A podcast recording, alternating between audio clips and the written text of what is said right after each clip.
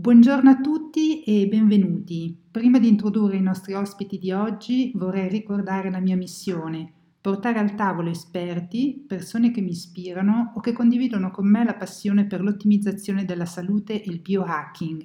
Per chi non conosce ancora questo termine di biohacking, è sostanzialmente l'arte di sviluppare il nostro potenziale. Sentirsi un biohacker è prima di tutto un mindset, una mentalità, il desiderio di diventare la migliore versione di se stesso. Vi ricordo che tutte le live sono registrate e chi partecipa accetta di essere registrato. Questa live verrà riprodotta sotto forma di podcast. Tutte le informazioni contenute nelle live hanno carattere puramente divulgativo e orientativo e non sostituiscono una consulenza medica o terapeutica. Oggi parleremo di donna e digiuno intermittente con due ospiti, entrambe appassionate di nutrizione funzionale e biohacking, la dottoressa Vanda Rizza, nutrizionista funzionale, e Chiara Regolini, naturopata e consulente nutrizionale. Buongiorno e benvenute.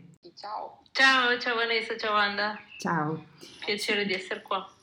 Sono molto felice di avervi qui entrambe per discutere di digiuno intermittente al femminile, eh, perché è un tema appunto molto attuale e spesso genera molti interrogativi tra noi donne.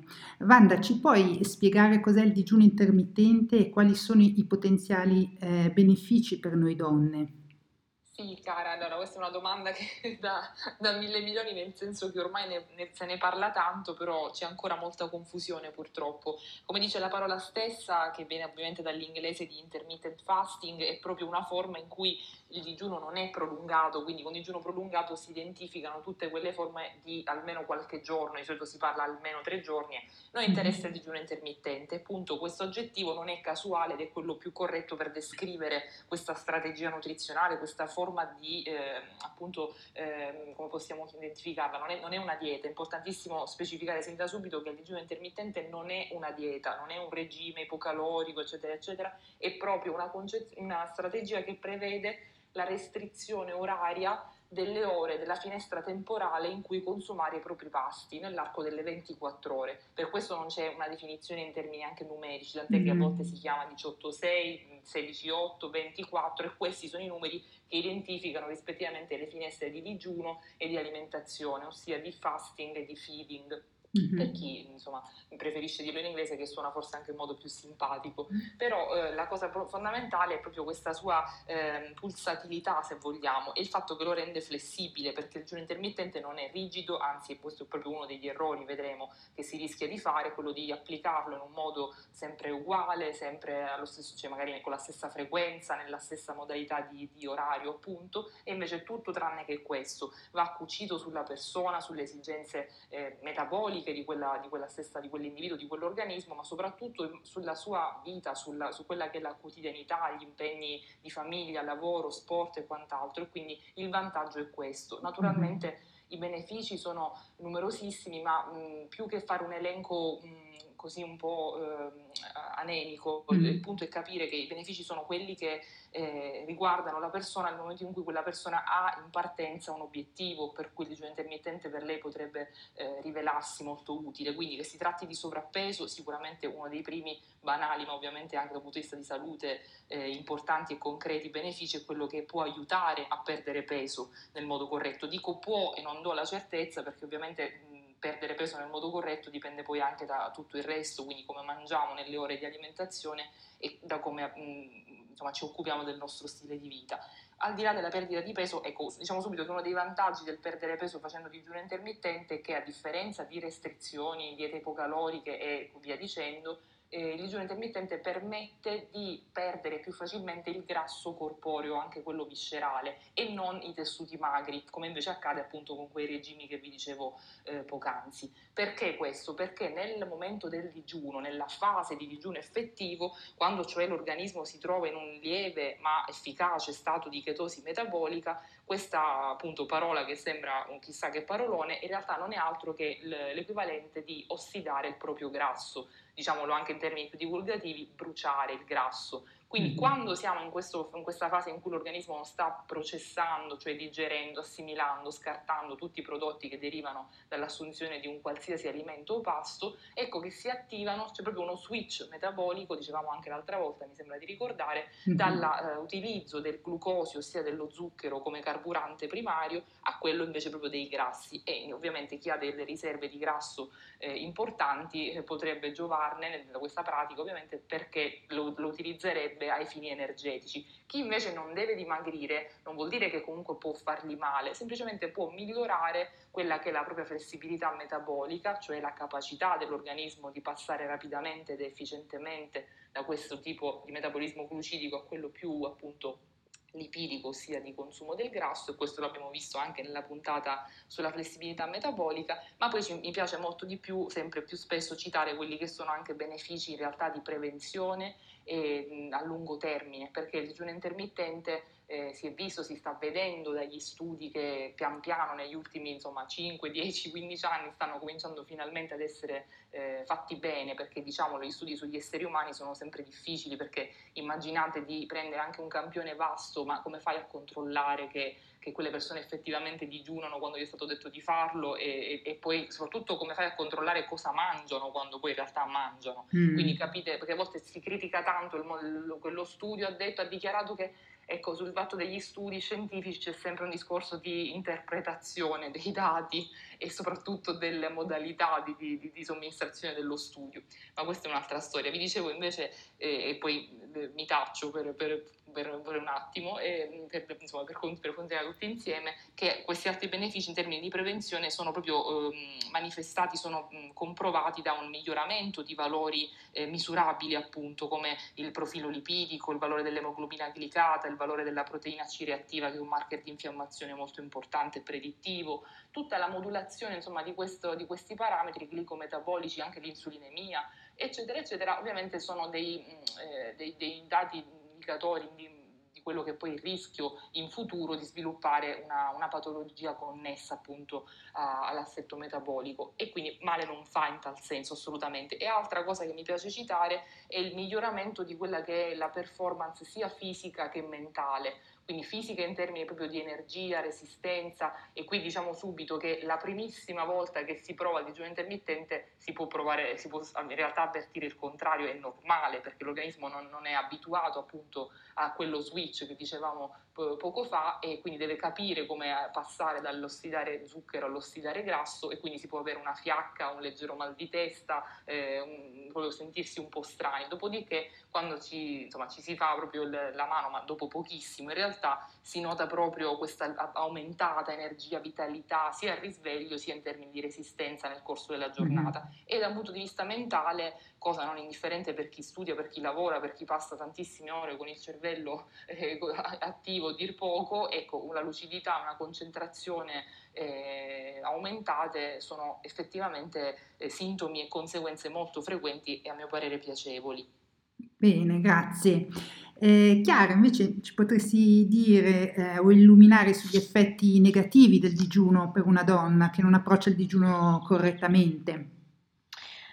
Eh, allora, beh, intanto Wanda ti devo ringraziare perché eh, mi è piaciuto quando, che hai precisato subito che il digiuno non è una dieta, perché appunto eh, l'ho scritto anche recentemente proprio in un post, purtroppo tutto quello che esce in, termini, in, in ambito salute e soprattutto legato al cibo, perché in questo caso è comunque legato al cibo, rischia di diventare un po' un dogma, no? E viene preso, secondo me spesso quello che sto vedendo col digiuno intermittente, per, a causa di divulgazione forse un po' sbagliata dai media o non corretta, diciamo che sbagliata, viene preso come come un modo, un altro sistema, un altro strumento per dimagrire, no? Esatto. E, e, è un peccato ridurlo a questo, perché sì, è una conseguenza, come hai detto tu, mh, mm, però non è, prima, non è, la prima, cosa che si deve raggiungere, anche perché poi magari ne parliamo dopo, cioè digiunare a livello, anche in modo intermittente, cioè 12 ore, 16 14 ci si, deve, ci si, arriva piano piano e in modo naturale se si ha un certo tipo di alimentazione a mio avviso, no? Poi magari ne discutiamo.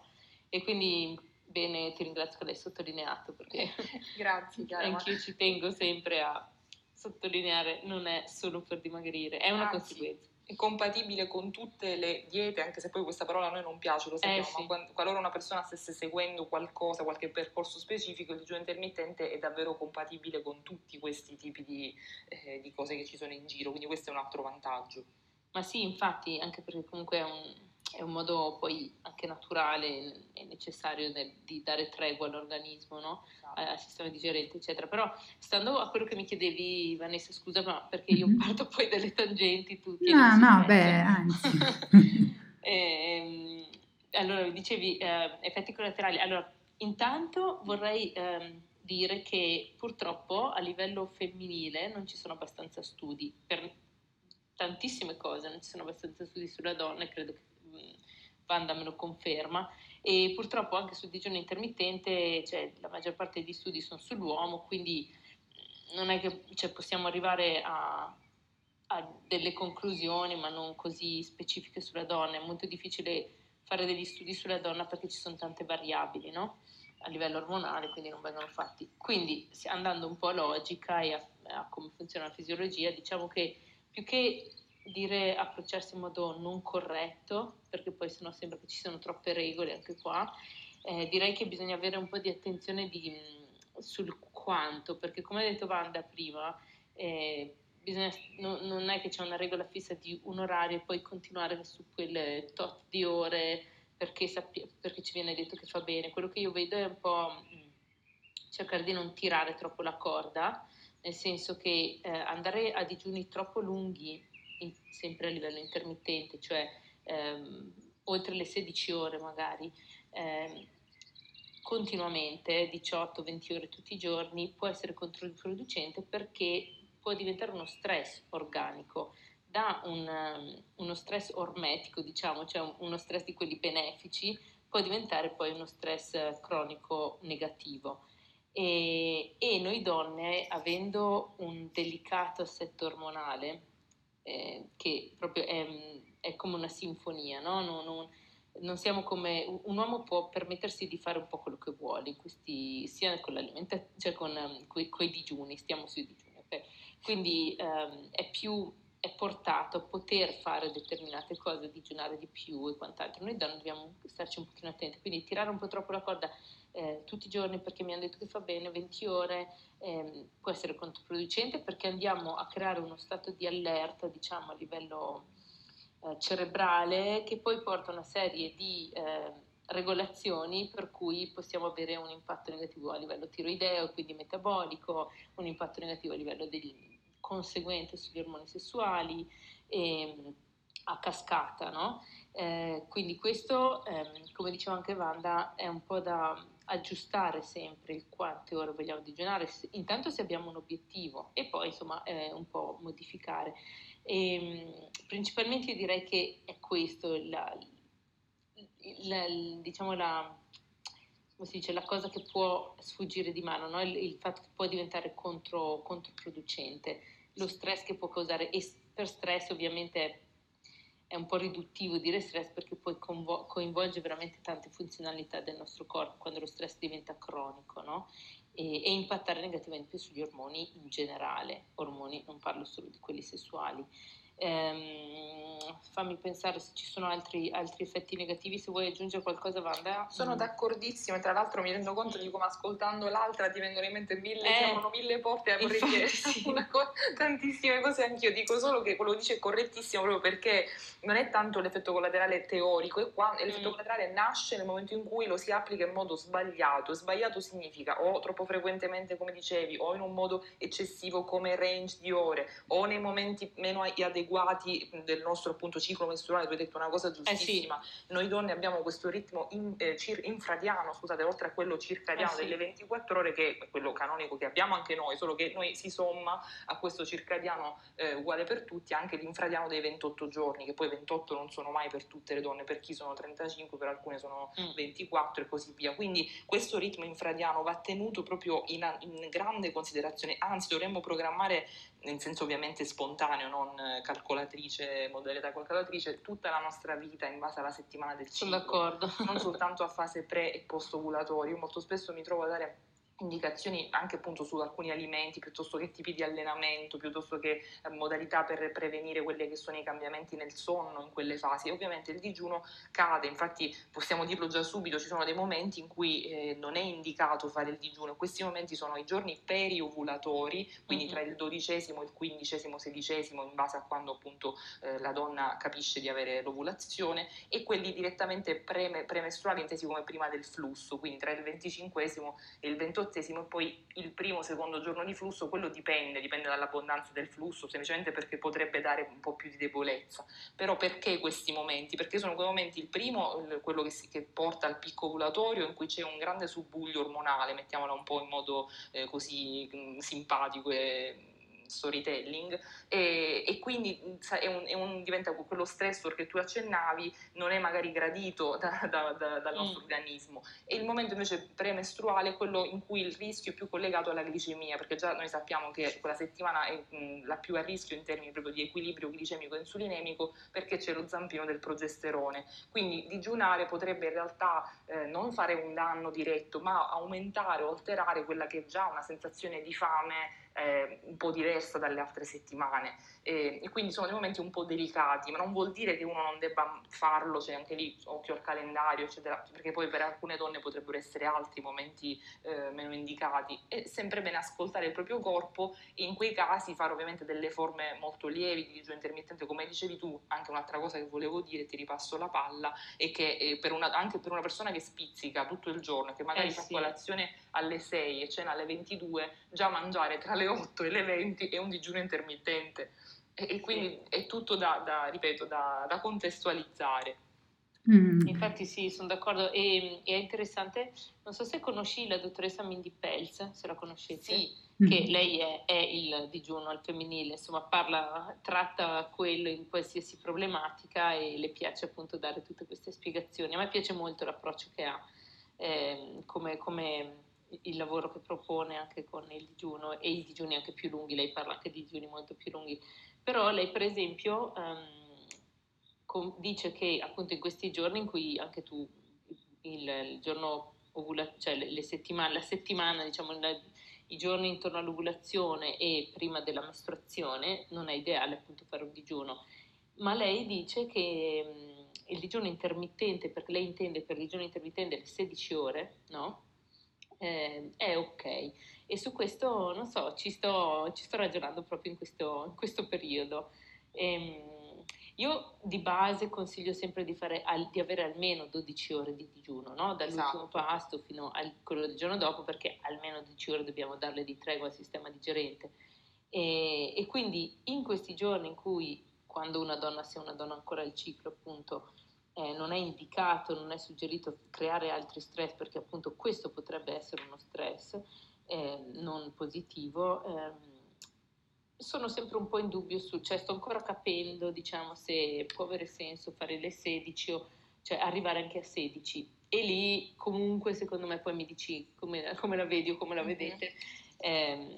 è, è, molto soggettivo no? adesso è, appunto siccome non ci sono cioè letteratura non ce n'è a riguardo andiamo un po' a logica eh, e quindi è un po' soggettivo, mm, forse è un po', diciamo, considerando che la maggior parte delle donne, almeno quelle che si approcciano a me, sono già molto stressate di loro perché hanno 100.000 cose da fare e Beh, forse arrivare a 16 studi... io lo, sì. non lo so. Il fatto degli studi ti dico, io eh, vengo da, da quel mondo di, di, di, eh, di ricerca, però il problema è che... Le, anche lì sono poi sempre la prima in realtà a, dire, a dire, male della, della, letteratura scientifica perché, eh. perché gli studi sì, sono teoricamente impeccabili, certuni ovviamente non tutti, altri non, so, non capisco come arrivino addirittura alla pubblicazione. Il problema è che poi soprattutto nel caso dell'universo femminile davvero ogni caso, ogni organismo è a sé e i fattori le variabili che mh, si, si met- ci sono in gioco sono talmente tante, diverse appunto per, per, per ogni donna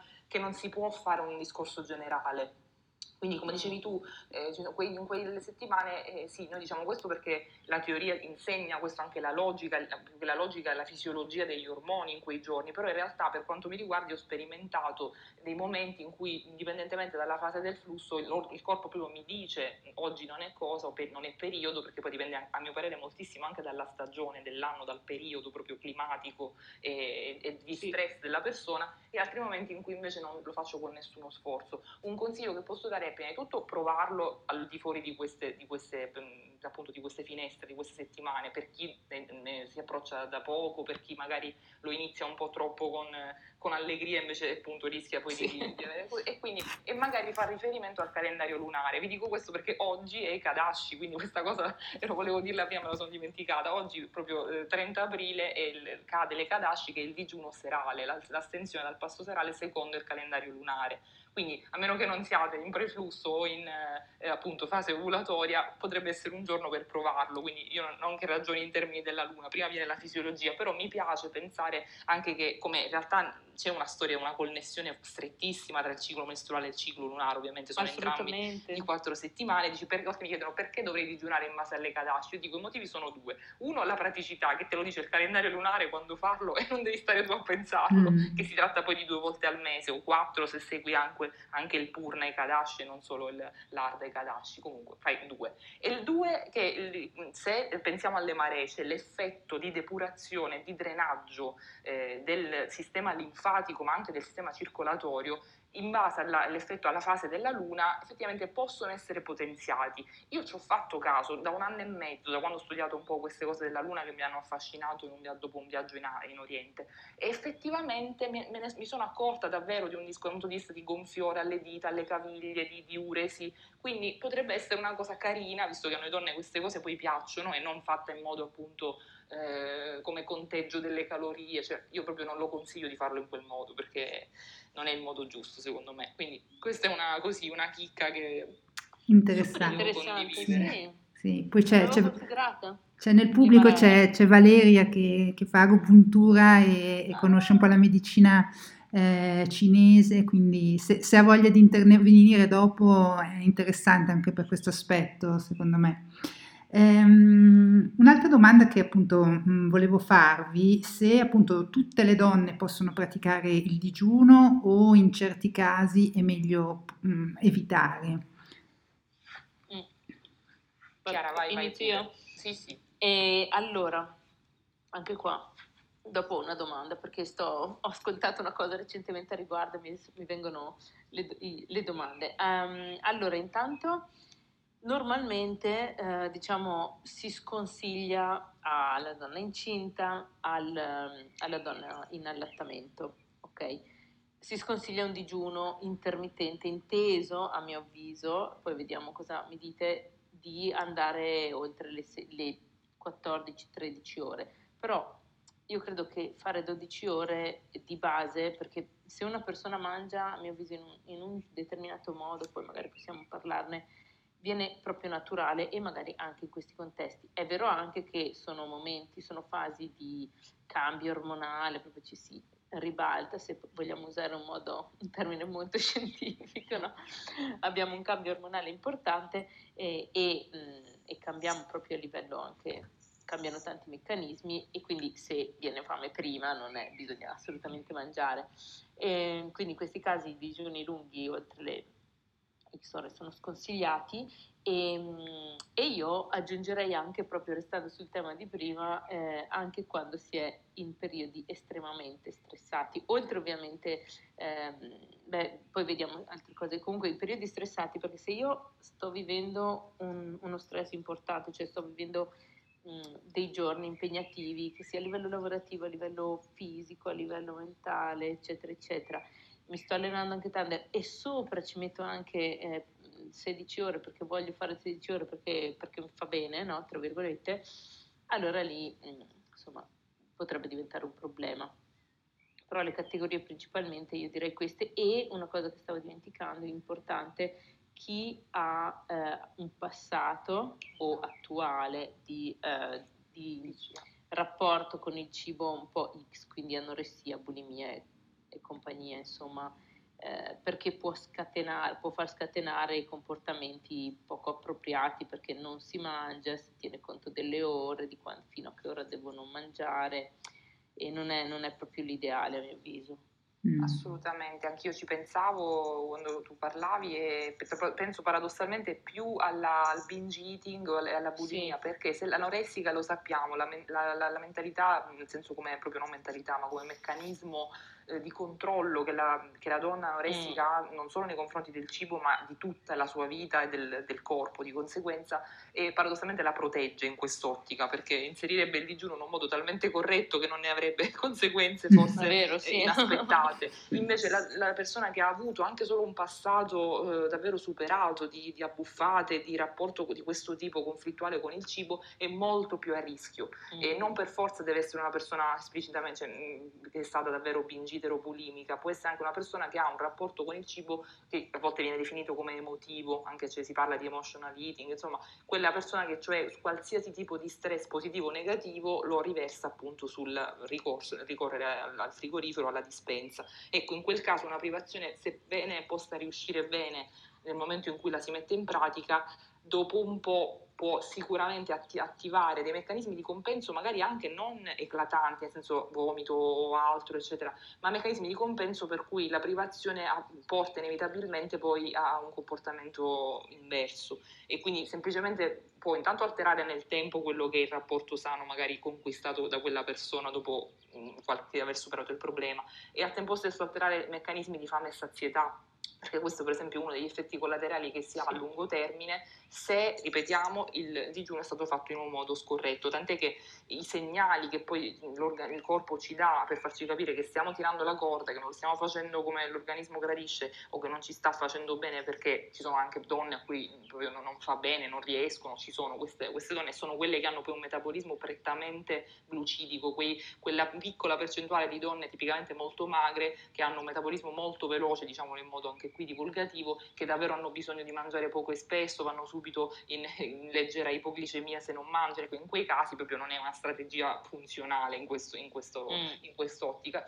Quindi quella è sicuramente una cosa e mi era venuta in mente un'altra cosa che però ho dimenticato, ah sì, fatto un'altra, un'altra che poi vale per tutti anche per gli uomini, non possono assolutamente farlo, diciamolo giusto perché c'è ancora chi magari ascolta per la prima volta noi sentir parlare di giù intermittente, persone con diabete di tipo 1, eh, problemi importanti alla tiroide in fase, quindi problemi in fase attiva, ah, sì, di tiroiditi piuttosto piuttosto che... Ho lasciato perdere. Beh, ma sì, no, no, ma è, cioè, è, normale, hai pensato proprio alla sfera femminile, mentre questi sono, valgono mm. per tutti. E, e quindi mi, mi, raccomando, patologie autoimmuni. Ecco, patologie autoimmuni in realtà io dico sempre ci sono dei casi in cui il digiuno è parte integrante della terapia del salvifico, pensiamo a psoriasi piuttosto che artriti, eccetera. Cioè, in questi casi inserito, ripeto, correttamente, è un modo utilissimo per spingere sulla, sull'aspetto antinfiammatorio e di reset di... Mh, questo supporto al sistema immunitario che in quelle fasi in cui appunto l'organismo non deve avere a che fare con il cibo, perché ricordiamo che il cibo è sì nutrienti, ma è anche tanto altro, è anche tossine, sostanze di scarto, metaboliti, ormoni,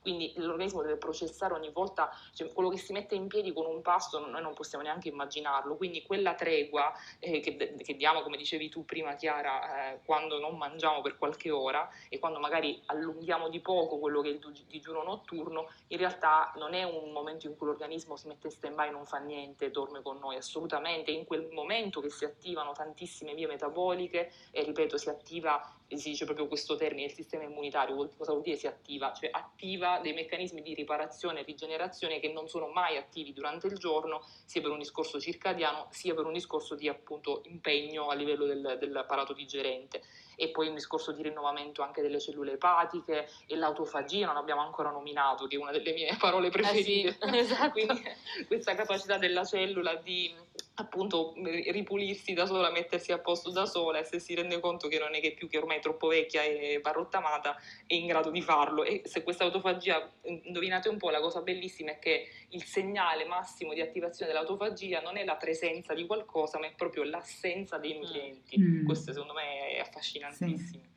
Che poi arriva questa un po' con digiuni un pochino più lunghi però sì. dopo le 16 ore eh, però il discorso sull'ipotiroidismo, um, problemi tiroidei è un po', è, è un po controverso perché eh, non è proprio vero che, non, che è controproducente, ma stiamo, io sto parlando sempre di digiuni entro le 16 ore. Sì, Cosa dici? Sì, no, ma infatti io dicevo, no, no, io dicevo tiroiditi in fase acuta, infatti ho detto Ok. assolutamente ipotiroidismo Ah, subclinico o anche un ipotiroidismo conclamato, se la persona Sì. prende Eutirox può anche farlo a digiuno, cioè non è che tanto Infatti. c'è o prende qualsiasi tipo di terapia ormonale, cioè, il punto è proprio in fase acuta, ma perché come un discorso dicevi tu dello stress appunto forte acuto, la tiroide è, lo sappiamo, l'ago della bilancia in questo, cioè come sensibilità nei confronti dello stress, allora un'assenza di nutrienti in quel momento Eh sì. potrebbe essere dannoso e sottolineiamo che la forma peggiore, e questo vale sempre in generale, perché molte donne mi dicono è perché ah, mio marito, perché l'uomo lo può fare, io no, è, è il salto della colazione,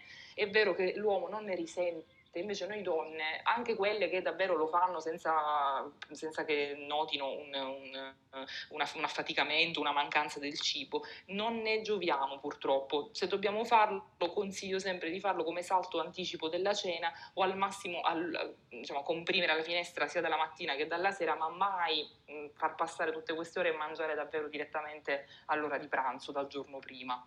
Mm. Mm. Eh, io ho fatto appunto questo, questo test per alcuni mesi nel salto della, della colazione ed effettivamente all'inizio ti sembra che eh, sei molto più focus, cioè il tutto funziona molto bene, poi eh, andando in là con, eh, con i giorni, con le settimane, capisci proprio che ehm, cioè, la situazione non è ideale, quindi almeno per me la situazione ideale Confermo. adesso è proprio la colazione e eh, finire cen- cioè, cenare al più tardi alle 6, ecco, io faccio 12 ore anch'io di regola e poi a volte faccio uno skip della, della cena proprio per allungare ogni tanto il digiuno una, massimo due volte alla settimana, però ecco come, cioè, come test eh, l'ho fatto e, e confermo questo tuo, cioè, questo tuo consiglio. Anch'io l'ho fatto perché prima di dire qualsiasi cosa ovviamente va tutto approvato, effettivamente sì, l'ho, l'ho fatto e è vero, quello che hai detto è verissimo, all'inizio dici quasi ti senti proprio, dici wow, è proprio, perché quello è proprio l'effetto no, di attivazione,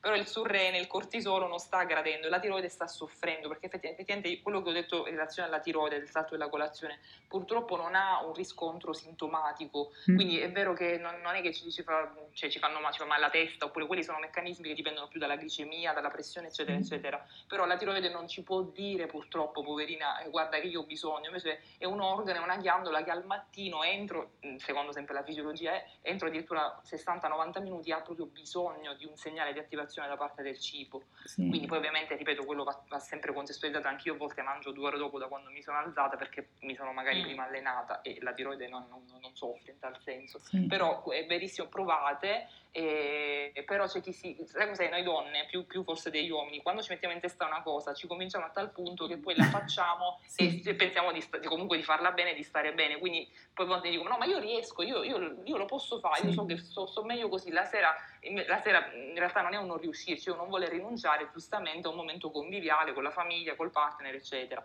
però è, è proprio quello il momento in cui appunto dicevamo se ne guadagna di più. Sì. Mm. Sì, perché appunto la mattina poi digiunando, cioè ti senti proprio come un leone, no? Sei molto più focus, poi parti se fai anche attività fisica, cioè lo senti, ti senti leggero, ti senti anche performante facendo quel tipo di, di- di scelta dello skip della, della- della colazione. Poi però io ho notato appunto nel- quando mh, guardavo un po' i valori del sonno, ottimizzando appunto con Aura Ring, vedevo che il sonno non era così performante. Quindi forse lì lo si vede un po', o hai notato anche questa cosa tu?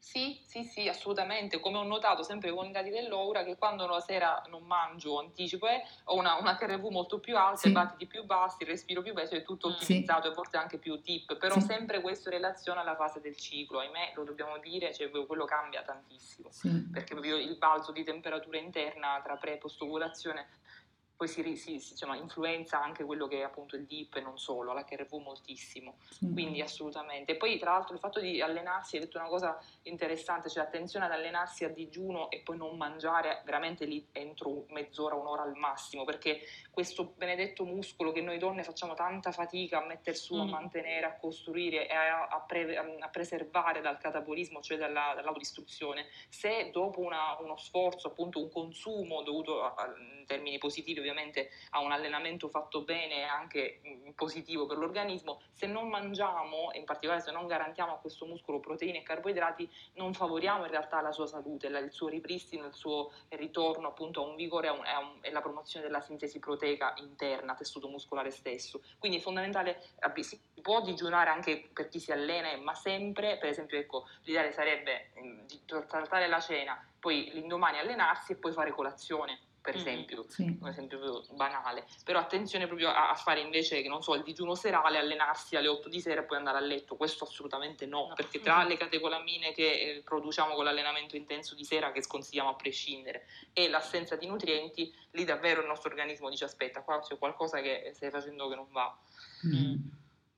Eh, io su questo sono, non sono così brava perché a me piace mh, proprio fare la cena, che poi cerco di fare molto presto comunque, cioè quando riesco, perché proprio il, giorno, il momento in cui concludo la giornata non, mi rilasso e mi piace poter avere un pasto eh, rilassato dove mi fermo, mangio, mi fa piacere, no?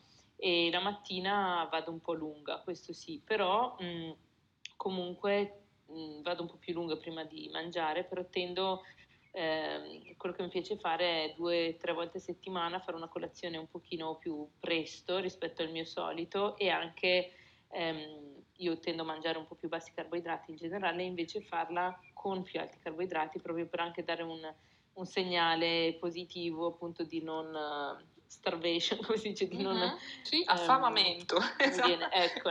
la parola, anche io dico sempre starvation, perché affamamento non si può Esatto, di carestia, no, sì, ecco, sì. di carestia e anche a livello lettinico, no? Di, insomma, di far sì. capire al cervello, diciamo, che va tutto bene, che c'è cibo, che, che andiamo avanti a, a, fare, che può andare avanti a consumare, a usare, a usare le, i, nutrienti, ecco, però sì, eh, idealmente, chiaro, fare colazione e pranzo e poi avere una cena o molto presto o comunque leggera o non farla se si arriva tardi è sicuramente più funzionale, mm-hmm. soprattutto nella donna. Sì, ma poi parliamo, ripeto, parliamo di un salto appunto mediamente di una volta a settimana, ma anche un paio di volte al mese per molte persone può essere già una bellissima abitudine da, eh sì. da inserire nella propria vita, quindi non è una privazione quotidiana della cena e, e la, la, cena ovviamente ha un valore oltre che nutrizionale davvero conviviale di, di, di appunto emotivo, insomma, di, di, condivisione del tempo, non solo del cibo, quindi non va appunto sì. saltata cronicamente. Il fatto di farla prima e di farla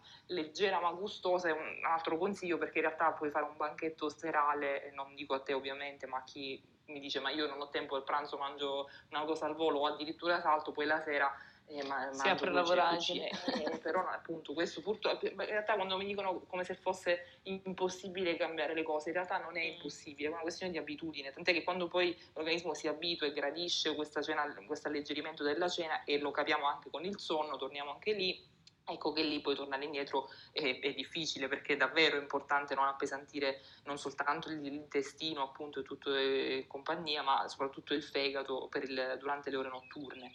Mm-hmm. Eh sì. sì. di abitudine e anche di organizzazione, perché è vero che siamo, abbiamo 100.000 cose a fare, c'è chi ha figli, lavoro, eccetera, però si può creare un metodo per insomma, non, non, arrivare in fondo alla giornata in cui non abbiamo mangiato niente e mangiamo anche insomma, il nostro figlio che ci passa davanti, no? Quindi cioè, sono, c'è un mezzo, si può organizzare assolutamente, sono d'accordo. Vi volevo chiedere anche se ci sono differenze importanti se una donna ha ancora il ciclo o se si trova in menopausa o eh, in premenopausa. Chi va?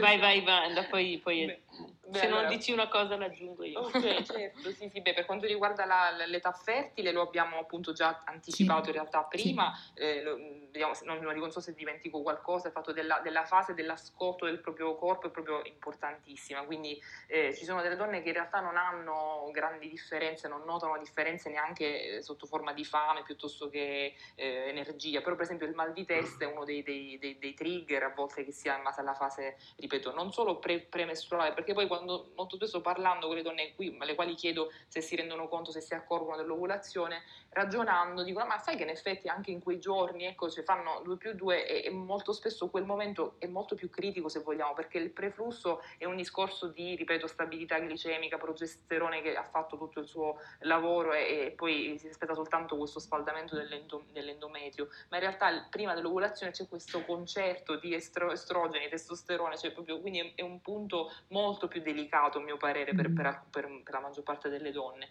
quindi ascoltare davvero l'organismo e e, e, lì davvero è un discorso di eh, giocare con quella che è la, la, propria, la propria, esperienza. Nel, che lo stesso vale nella perimenopausa, in cui forse no, non ho moltissima casistica adesso in mente, né ovviamente ci sono studi, figuriamoci, magari ci saranno un giorno addirittura queste diversificazioni eh, anche in, su base alla fascia d'età il problema qual è? In quella fase, in quel, in quel, periodo che può durare per alcune donne sei mesi, per altre due o tre anni addirittura, eh, gli ormoni non si devono mettere d'accordo. Quindi è difficilissimo prevedere una diciamo, calendarizzazione del digiuno piuttosto che mm, farlo perché mi può far bene, mi può far prevenire l'aumento di peso e quant'altro. Mi viene da dire che non, non, non c'è motivo di astenersene in modo drastico e netto se magari si lo si è fatto per negli anni precedenti, ci si è trovate bene, ma di ascoltare l'organismo in un modo diverso in quel momento, anche in base a quella che può essere l'insorgenza di una sintomatologia ovviamente specifica, quindi per esempio l'insorgenza delle vampate notturne, piuttosto che sbalzi d'umore molto forti, cambiamenti nell'assetto di fame e sazietà, qualità del sonno e quant'altro. Quindi addirittura per migliorare la qualità del sonno potrebbe aiutare, per esempio, e questo vale anche in menopausa. In mm. menopausa conclamata, come si suol dire, in realtà ci sono ancora meno rischi rispetto all'età fertile perché vengono meno, vengono meno quei momenti critici e da un punto di vista metabolico, in base a come si è arrivati alla menopausa, ovviamente in termini sia di peso che di riserva di grasso viscerale che di eh, assetto ormonale genetico, ci sono donne tendenzialmente più estrogeni, che si dice cioè che producono più estrogeni a prescindere dalla, dalla menopausa e quindi sono forse più protette e poi in menopausa ne risentono meno e altre che invece possono avere proprio una carenza eh, tale da, da, subire poi delle conseguenze poco simpatiche, quindi è, è davvero una cosa molto molto eh, posso dire, diversa, ma al tempo stesso eh, non c'è una, un parere univoco, non so se è chiara qualche esperienza in più. No, infatti non, diciamo che in menopausa, avendo un assetto ormonale un po' più piatto, tra virgolette, degli ormoni sessuali, eh, è un po' più facile, cioè ci si può permettere di fare anche digiuni intermittenti un pochino più lunghi senza stare a, a considerare troppo appunto il, il cambio ormonale, mm-hmm. sempre degli ormoni sessuali. Chiaro, anche qua vale il discorso se una persona ha problemi a, a livello tiroideo in acuto e quello, tutto quello che dicevamo prima, no?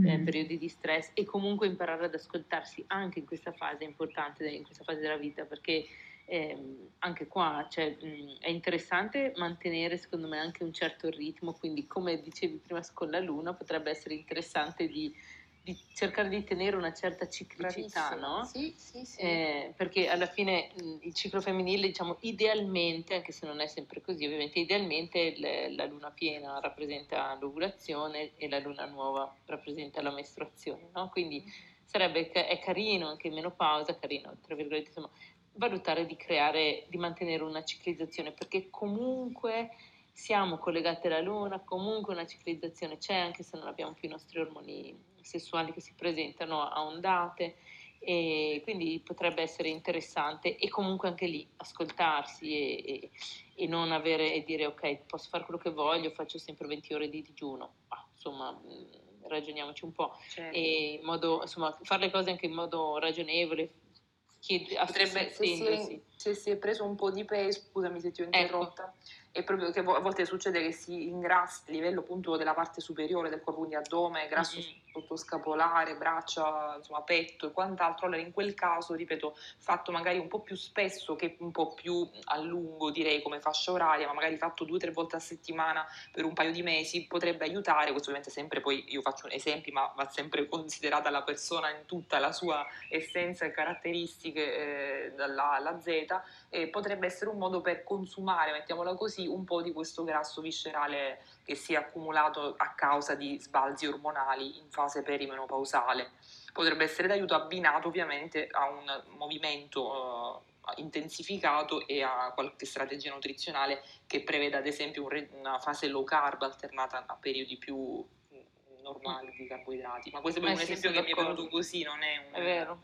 Sì, sì, d'accordissimo. E anche prima dicevi, accennavi la, le vampate, e siccome le vampate appunto nella fase di perimenopausa, insomma, sono tra le, le, le, bestie che ci vengono a visitare, no?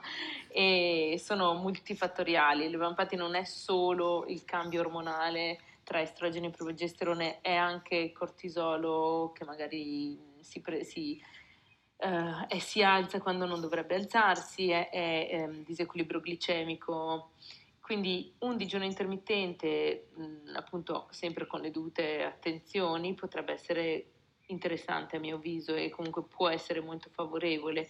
E, così come in perimenopausa, per chi ha ancora la mestruazione, il ciclo, anche se è un po' a caso, un po' più freestyle, nel momento in cui arriva la mestruazione, da lì si può iniziare a, pe- a calcolare comunque idealmente dire ok, mh, mm, fra due settimane se, se tendenzialmente mi piace stare 16 ore senza mangiare, eh, fra due settimane cerco di ridurre perché comunque idealmente potrei essere attorno all'ovulazione e comunque cercare di creare un ciclo anche lì, no? anche se non abbiamo una, una predizione perfetta del, del, nostro ciclo. Sì, sì, sì, sì, assolutamente. Grazie, adesso vorrei dare, non so se il pubblico vuole partecipare, basta appunto che mh, mm, clicca la, manu- la mano a destra e diamo la parola se ci sono domande. Altrimenti appunto continuo con, con le domande, però se, se volete intervenire eh, inter, intervenite pure. Ehm, volevo anche chiedervi quali sono i segnali che ci fanno capire eh, che è meglio interrompere il digiuno intermittente, cioè ci sono segnali forti a parte il mal di testa dove appunto c'è la necessità di... Scusate, vi ho perso per un attimo e non ho capito, ho sentito la domanda. Se appunto ci sono dei segnali che ci fanno capire che è meglio interrompere il digiuno intermittente. Sì, chi vuole, vai Chiara, vai. Vai, vai, vai, tranquillo. Allora, alcuni li abbiamo già, già detti in modo appunto spontaneo. Sì. il mal di testa in realtà, eh, ripeto, non sempre è un fattore... Mh, che può essere un fattore che, che, ci, che fa dire al nostro corpo stai tirando la corda, stai esagerando, nel momento in cui insorge in momenti e contesti in cui non, non, di cui non siamo a conoscenza, cioè che non ci caratterizzano, cioè se non ne soffriamo, se ne soffriamo, in, se soffriamo con un certo tipo di emicraniocefalea ci viene in un altro modo, se ci viene di notte, allora ok, però è, è già uno dei più difficili quasi da caratterizzare mm-hmm. perché può essere anche a volte mh, collegato a un discorso sempre di o glicemia o di pressione ancora di più, e magari anche a un momento di grande subbuglio ormonale come può essere l'ovulazione, perché in quel mo- ricordiamoci a volte mal di testa dipende dal fegato fegato, quindi quando il fegato è sovraccarico di cataboliti ormonali e deve far tutto, eh, può, può, essere una conseguenza indipendente dal digiuno, però effettivamente può esserlo, però semplicemente non, non, non facciamo la, la, il ragionamento mal di testa o, non, o perché ho digiunato, perché non è così semplice in realtà. Mm. Altri segnali molto importanti a mio parere sono quelli della, della sensazione di fame e sazietà, perché nel momento in cui proprio perdiamo l'appetenza, perdiamo quella che è la fisiologica, i fisiologici momenti di eh, il cosiddetto languorino piuttosto che il, il, il borbottio allo stomaco, tutti questi segnali, quello vuol dire che stiamo semplicemente esagerando col digiuno, quindi l'organismo si mette in questo stato di allerta, di ehm, appunto di allarme e, e, appiattisce tutti questi segnali ormonali che invece dovrebbero fisiologicamente in un contesto appunto regolare eh, dettare delle, soprattutto a chi fa poi dei passi in modo regolare, ecco, mm-hmm. dettare insomma questo, questo ritmo.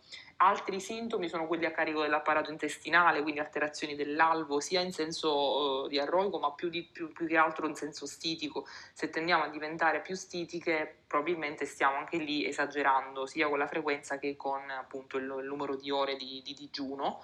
Poi mm-hmm. alterazioni del sonno, quindi se ci svegliamo durante la notte, quello è spesso un sintomo di chi è così, questo può capitare, di svegliarsi durante la notte, soprattutto le prime volte, e capita in realtà molto di più nei digiuni prolungati quando poi si è in quella chetosi metabolica stabile che effettivamente ti sveglia proprio per un, per, il fortissimo, fortissimo, effetto attivante e allora quello è un discorso già di digiuno prolungato che è un altro argomento, però alterazioni in qualsiasi, in qualsiasi verso, quindi risvegli piuttosto che difficoltà ad alzarsi al mattino, sono tutti segnali di che cosa? Non di un danno diretto del digiuno sull'organismo, ma di una potenziale alterazione o eh, appunto mh, piccolo insomma, cambiamento di, della circadianità dell'orologio biologico biologico e quindi se da un lato si è visto, appunto se sembra, se gli studi stanno dicendo che il digiuno in realtà aiuta a regolarizzare eh, il ciclo sonno-veglia, appunto l'orologio biologico, dall'altro l'esagerazione mh, fa dei danni ovviamente a, anche a quel livello.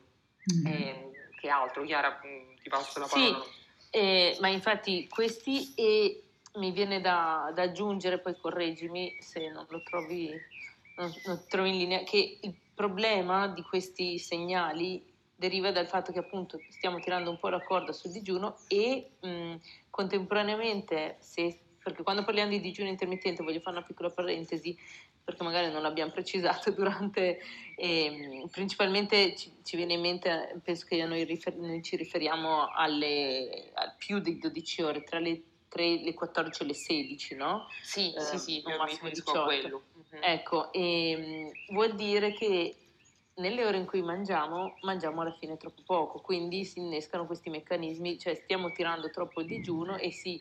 Ehm, probabilmente anche i due pasti, i due o tre pasti che si fanno sono troppo miseri rispetto alle necessità che abbiamo, quindi eh, il mio corpo non è più, inizia ad, ad, a innescare dei segnali di allarme. È una cosa no? giustissima.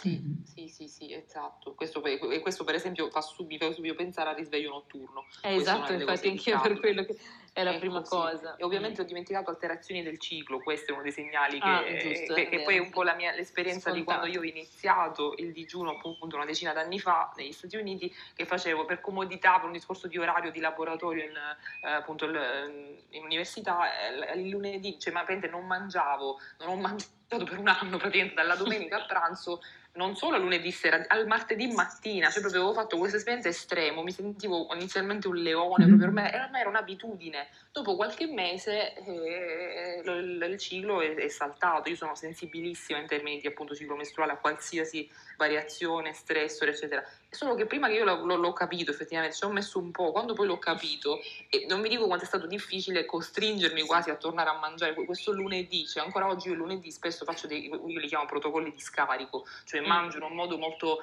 scarico di carboidrati, proteine, proprio per non attivare le metaboliche, magari mangio verdura, grassi buoni, eccetera, perché questo giorno dal punto di vista proprio di memoria cellulare, organica, è rimasto un po' così, ma quella volta avevo proprio esagerato e il ciclo me l'ha fatto capire in modo chiaro e palese. Mm. Mm. Eh sì, perché non, non succede subito, no? Sempre, ci sono sempre questi 90 giorni, 3 mesi, eh, cioè può presentarsi, mh, mm, quando si presenta diciamo che è, stato a seguito di uno stress, cioè quando non si presenta a seguito di uno stress che può essere avvenuto anche nei tre mesi precedenti, no? Mm. Quindi... Sì. Grazie. E che ruolo svolge l'idratazione in questo, in questo contesto? Quanto consigliate di bere? Quando si, si consiglia di, di bere? Beh, se posso solo vai, vai, brevemente, allora, finché parliamo di digiuni così intermittenti, cioè massimo 16 ore, ehm, normalmente, nel senso che l'idratazione è fondamentale, è importante ehm, e, e, ci sta di bere in, questi, in queste ore in cui non mangiamo, ma alla fine dobbiamo sempre considerare che consideriamo digiuno intermittente dall'ultimo passo al primo il giorno dopo, quindi la maggior parte delle ore è la notte e, e, quindi poi sì, io consiglio sempre quando ci si sveglia al risveglio di bere una, una tazza di acqua, non troppo fredda, eccetera. È più an, nei, nei, e, e, comunque bere durante il giorno, in mattinata, eccetera. È magari nei digiuni mo, un po' più prolungati dove è importante tenere l'idratazione. Mm-hmm. Sì, so sono se... d'accordissimo e penso anche che la domanda di Vanessa derivi da quello che è un, sì. un, un falso mito, cioè il fatto che poi si dice no, digiuna bevi e fai, fai, un litro di... No, assolutamente no, perché se io dalle 3 del pomeriggio alle 23, insomma, di sera bevo il doppio del mio fabbisogno idrico, non faccio un favore mio, agli organi motori. Di notte questi organi, sebbene siano stati scaricati dal punto di vista del, del, del cibo, in realtà hanno a che fare con un'imbibizione che non è adeguato fare. Quindi ok, bere una tazza di tisana al posto della cena per stare in, in compagnia e quant'altro, ma una tazza, due, non di più e non oltre le 8 o le 9 di sera.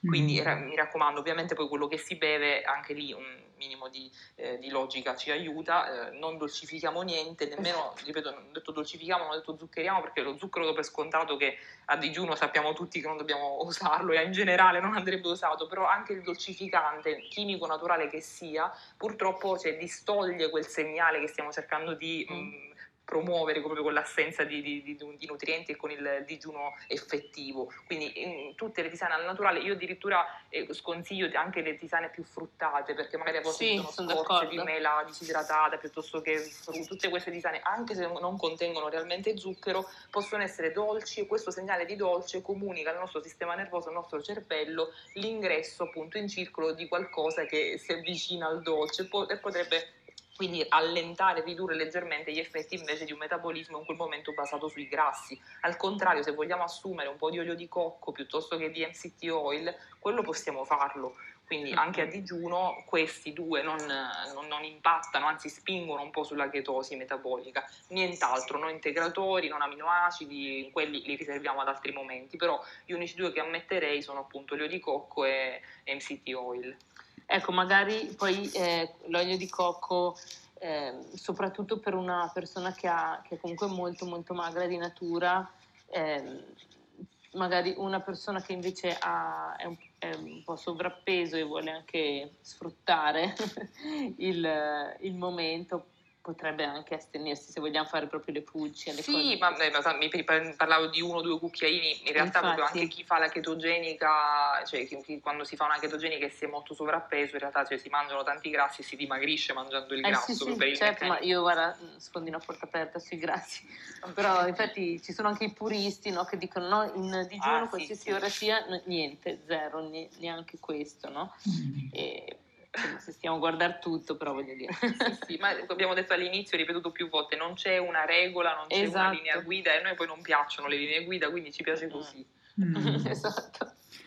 E appunto poi c'è sempre la domanda, come nel, nel, nella domanda precedente sull'idratazione, c'è anche quelli che chiedono sempre eh, cosa mangio quando riprendo a mangiare, no? Però anche lì cioè, dipende un po' che finestra di digiuno si fa. Mm. Esatto, eh sì. esatto. Sì. Infatti sì, infatti a me lo fanno spesso questa domanda e anche, perché poi appunto ci, le persone vogliono le regole, no?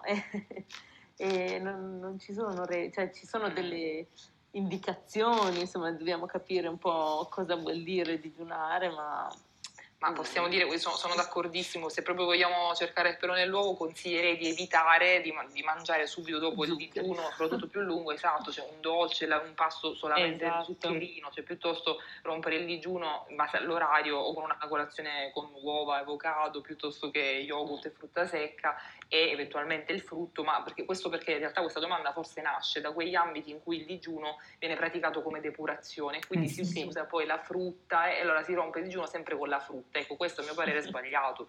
Quindi Completamente, sono forse d'accordo. possiamo rispondere così, sì, esatto. Mm. Sì, e poi appunto finché si tratta di questi digiuni, cioè 16 ore al massimo, esatto, anch'io esatto, dico sempre esatto. un pasto normale e per me pasto normale vuol dire appunto che coinvolga una parte proteica, le verdure. Sì, perché il rischio è quello, l'assenza, perché lo dicono eh, questi appunto dopo i digiuni prolungati, l'assenza di enzimi per indurre la produzione di enzimi digestivi mm. e fornire direttamente acqua di vegetazione come avviene con gli alimenti appunto di origine vegetale, iniziare il, il, rompi, il, pasto, rompi, il pasto rompi digiuno con un alimento di questo tipo. Allora in quel caso ricorriamo alla verdura, non alla La verdura, alla, esatto. Alla esatto, mm-hmm. sì. no, Però ripeto, quello che hai detto è giustissimo, cioè è una finestra talmente breve che non, non richiede mm. poi una, una particolare partenza con, sì, del esatto. cibo particolare. Sì, però sul, sugli zuccheri sono d'accordo anch'io, certo. cioè, anche se è breve, in generale, insomma, non, è, non, inizierei la mia giornata con un dolce zuccherino, diciamo. Mm-hmm. E, ehm, voi appunto come adesso come vostra abitudine cosa praticate? Cioè fate 12 ore più o meno tutti i giorni e poi a volte prolungate un po' di più o come vi siete regolati dopo i vari test? Ma io, scusa Wanda, vai, vai, vai. mi permetto di iniziare. Eh, io vado abbastanza a istinto, cioè nel okay. senso, anni fa, qualche anno fa ero un po' più dogmatica, eh, sempre 16 ore così, e perché anch'io sperimentavo, tiravo un po', no? Eh, diciamo che io adesso di tendenza comunque io vedo che indicativamente 14 ore di media le faccio e ehm, vari giorni anche di più, anche sulle 16, di più lo proprio magari me lo, lo penso, lo programmo e dico ok domani ho proprio voglia di andare un po' più lungo eccetera, ma mi viene, lo faccio molto raramente. E ehm, invece eh, ci sono dei giorni in cui appunto mi viene spontaneo e necessario mangiare prima. Per esempio, proprio oggi, per fare un esempio senza volerlo, ehm, sto facendo questa settimana, sono di trasloco, quindi sto facendo avanti e indietro eh, varie volte al giorno, eh, su e giù tre piani a piedi, perché nella casa che sto lasciando non ho l'ascensore, quindi su e giù con scatole, cose. E, e questa mattina, infatti, se le mattine precedenti mh, mangiavo comunque colazione, ma un po' più tardi, cioè facevo le mie 14-13 ore, questa mattina proprio si vede che ho accumulato una certa stanchezza e mi sono svegliata e ho detto ok, adesso faccio subito colazione e non so, non era, erano passate 12 ore, mi pare ma neanche. E quindi ehm, per dire che è importante anche ascoltarsi e se un giorno si finisce che si ha fame un, dopo 11 ore, un po' prima, e effettivamente è fame, a secondare, insomma, non succede niente, non è che andiamo, il nostro corpo va in tilt perché una volta mangiamo prima, ecco. Mm. No, esatto, anzi, guarda, se mi aveste fatto questa domanda due anni fa, forse avrei cominciato a, a elencare protocolli, eccetera, sì. in modo, però davvero negli ultimi, forse anche più, anche più, forse tre anni, sì, sono da, ormai non, non, non, ci penso proprio più, soltanto, eh, ecco, magari guardo le, oggi le Kadashi, magari lo, lo, segno inizio mese, quando sono i due Kadashi, se non mi dimentico, e se posso, se coincide, tipo oggi mi veniva comodo perché sono con voi fino alle sette, ho ancora un sacco di cose da fare dopo, e quindi alla fine non mangerò, non mi pesa assolutamente, mm-hmm. però non faccio una una cosa molto utile che facevo che, finché si viaggiava era quella di, di, digiunare spesso quando andavo in giornata magari a Roma da Milano e poi tornando la sera, arrivando a casa magari alle 9, alle 10 col, col treno, cioè, non esiste né che mangio la schifezza, non sono di quel tipo a prescindere mm. in, in treno, in stazione, né che poi arrivata a casa alle 10 di sera mi metto a mangiare, quindi lì è molto comodo. Tra l'altro, apro una parentesi, vi consiglio di provare quando farete, auguro presto, un viaggio, eh, una, un volo di lunga tratta, io e mio marito abbiamo sperimentato questa cosa un paio d'anni fa, eh, anziché appunto cervellarci nell'ordinare il pasto più healthy a bordo, abbiamo fatto il digiuno intermittente dopo aver studiato sì. un po' questa cosa, perché si è visto che in realtà è un, una grandissima eh, strategia per detossificare tutte quelle che sono gli effetti del, nocivi sull'organismo a livello di radiazioni cosmiche, piuttosto che durata del volo, eh, pressurizzazione e quant'altro, e siamo stati benissimo, abbiamo avuto un rientro dei valori dell'aura il giorno poi del, del dopo il volo, insomma, una ripresa dal jet lag mai avuta prima, quindi è una cosa che consiglio a tutti da quel momento. E, mi è venuta in mente così. Per il resto io sto semplicemente attenta al discorso del, appunto, del flusso mestruale, quello sì, e in media sì, io già mangio in un arco di 10-12 ore in un modo abbastanza naturale e ceno presto perché non amo cenare tardi e faccio di tutto per cenare presto, se proprio non è presto come dico io, mangio molto leggero, quello sì, e, e, ogni tanto in media potrei dire una volta a settimana, ma nemmeno è detto, in realtà faccio una cosa più lunga che significa ehm, fare colazione e pranzo e poi, poi, non faccio spuntini, quindi dal pranzo non mangiare più fino all'indomani a colazione e l'indomani non ho mh, poi più fame o altro, sono assolutamente, anzi se vado tranquillamente anche a correre o a fare sport se, se, lo, se ne ho voglia. Quindi questo però ovviamente dopo anni di, ripeto, le provate tutte per trovare poi un mio equilibrio in un modo naturale. Sì. Infatti sì, anch'io mi piace sottolineare questo, è proprio una questione di, eh, anch'io lo, è integrato nella mia quotidianità, nel mio, modo nel mio stile di vita in generale, no? Mm-hmm. E, e, questo è importante sottolinearlo, cioè un, uno prova, anch'io all'inizio facevo tutti questi calcoli eh, e, poi ci si arriva in modo naturale, mh, appunto se posso dare un consiglio anche a chi poi magari ascolterà la registrazione sul tuo podcast, eh, cioè cerchiamo di non fare le cose troppo dogmatiche, magari all'inizio ci, vogliamo fare così, però cerchiamo di ascoltarci, andare piano. Se uno vuole iniziare, se posso dare un piccolo tip per iniziare, intanto ovviamente bisogna valutare un po' l'alimentazione perché se uno mangia eh, troppo frequentemente, cioè costantemente ogni due ore, è molto difficile che possa riuscire ad andare anche oltre le otto ore, secondo me, di digiuno. Comunque, eh, magari iniziare anche solo con spostare la, la, colazione di un'ora o anticipare la cena di un'ora, sì. se, se, se, è possibile, idealmente, poi vedere, poi ci sono altri passettini da fare in caso. Sì. No, grazie. Sì, è come un po' tutte le abitudini, anche l'esposizione al freddo, no? All'inizio magari si integra la doccia fredda, si calcolano i secondi, poi i minuti, poi dopo però poi diventa proprio un integrarlo nel, nel, proprio stile di vita e si va with the flow, no? cioè, lo si, cioè lo si sente come si diventa molto più sensibile sia sull'alimentazione ma anche su questi piccoli stress che vogliamo dare al nostro corpo per eh, così mh, essere più performanti. Però sono, sono, d'accordo. Grazie mille per questa chiacchierata, è passata un'ora in modo così velocissimo e avete così eh, dato tantissimi, tantissimi input su questo argomento che è mh, molto interessante, molto anche delicato e ripetiamo sempre che dipende veramente da persona a persona, quindi è giusto fare, cioè se si è interessati all'ottimizzazione anche della, della nostra salute, è giusto fare questi test, ma sempre in modo così mh, mm, molto prudente e se ci sono appunto eh, anche dei, dei, problemi anche di salute bisogna essere seguiti chiaramente da, da medici o mh, mm, consulenti che sanno cosa, cosa fanno, ecco e di non troppo improvvisarsi in, in questi test anche in modo prolungato o eccessivo. Grazie mille. Mm, io appunto eh, anticipo che la prossima live sarà venerdì prossimo, il 7 maggio alle ore 8 di mattina e tratteremo il tema di burnout al femminile. Ringrazio la dottoressa Vandarizza, Chiara Regolini e il pubblico che ci ha seguito e vi auguro una, una buona serata e un buon weekend. Grazie mille. Grazie, a te, grazie chiacchierata. Grazie. Sì, grazie. Molto mille. bello. Grazie. Grazie Vanessa, grazie Wanda. Grazie a voi, grazie. Buonasera.